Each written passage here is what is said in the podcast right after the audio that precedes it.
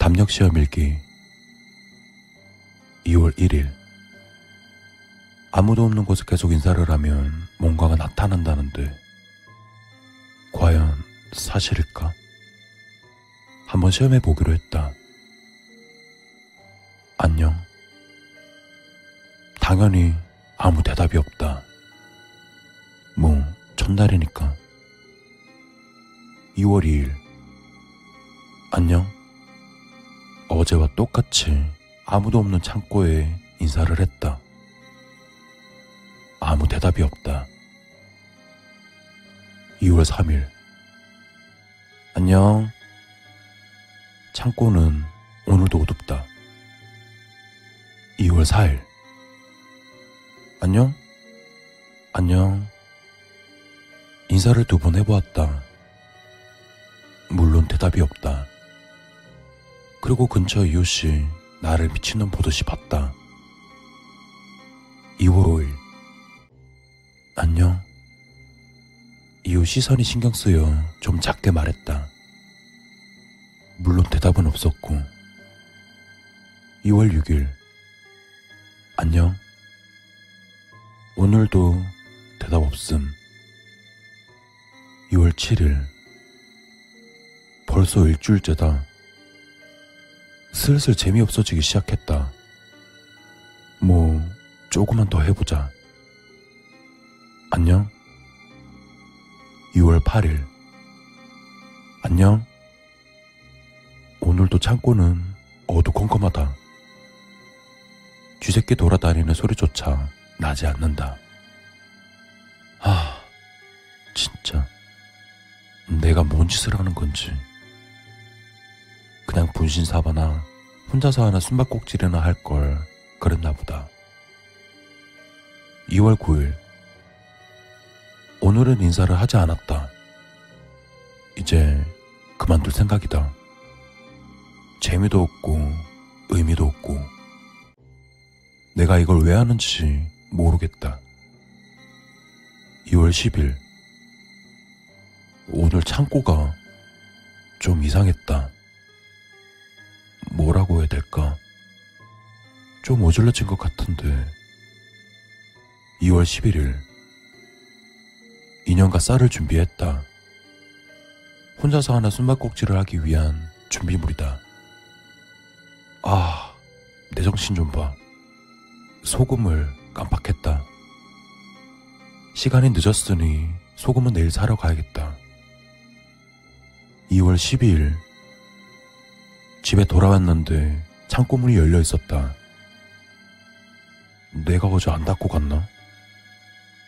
순간 기분이 나빠져 혼숨은 뒤로 미루기로 했다.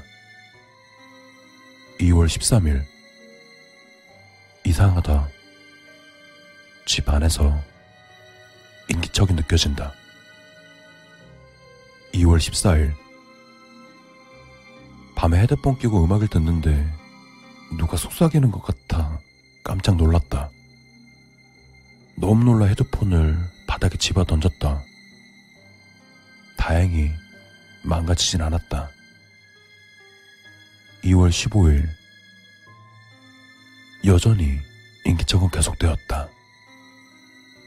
인형의 귀신이라도 붙어버린 것일까? 공터에 가서 인형을 불태워버렸다.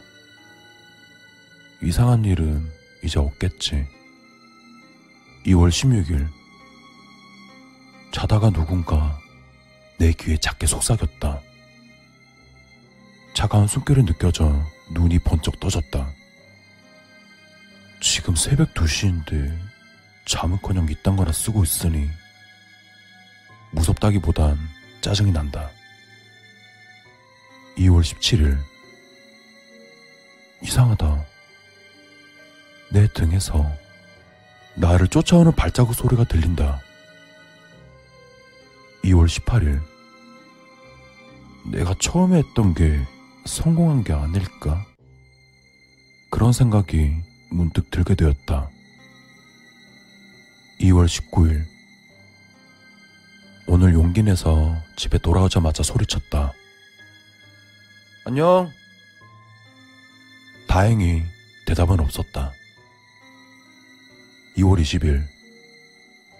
오늘도 인기척이 느껴진다. 뭔가 잘못됐다는 생각이 머리를 떠나지 않는다. 2월 21일. 집안에 팥이랑 소금을 뿌려봤다. 2월 22일. 오늘도 음악을 듣는데 귓가에 누가 속삭여서 깜짝 놀랐다. 그런데 뭔가 들릴 듯말 듯 하다. 뭐라고 하는 걸까? 2월 23일. 오늘은 귀를 기울여 속삭임을 들어보았다. 새우 사람 말 같은데? 2월 24일. 난 등친 새끼였다. 그딴 짓은 하지 말았어야 했는데. 내가 처음에 했던 짓은 아마 성공한 듯 했다. 안녕 하세요 속삭이는 목소리는 인사였다. 나에게 하는 인사. 2월 25일. 어떻게 해야 할지 고민했다. 한 집에서 귀신과 같이 살다니 뭐 이딴 일이 다 있나 싶다. 2월 26일. 꾀를 내보았다. 잘 가. 인사를 바꿨다. 2월 27일 답이었다. 싫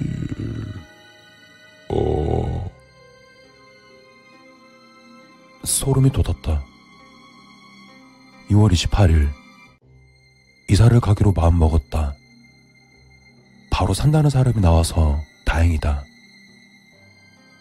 3월 1일 짐을 쌌다. 잠은 찜질방에서 잤다. 3월 2일 낮에는 짐을 다 싸고 찜질방에서 잤다. 3월 3일 집에는 들어가지 않았다. 3월 4일 찜질방이 왜 이리 안심되는지 모르겠다. 3월 5일 드디어 이사하는 날이 됐다. 나 갈게. 잘 있어. 다신 보지 말자. 나는 약올리도 말하고 다른 곳으로 이사했다. 3월 6일 새집 냄새가 나를 반겨준다. 마음이 편안해진다. 다시는 그런 짓거리는 하지 않을 것이다. 3월 7일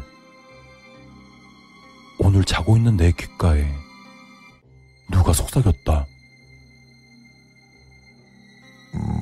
나 왔어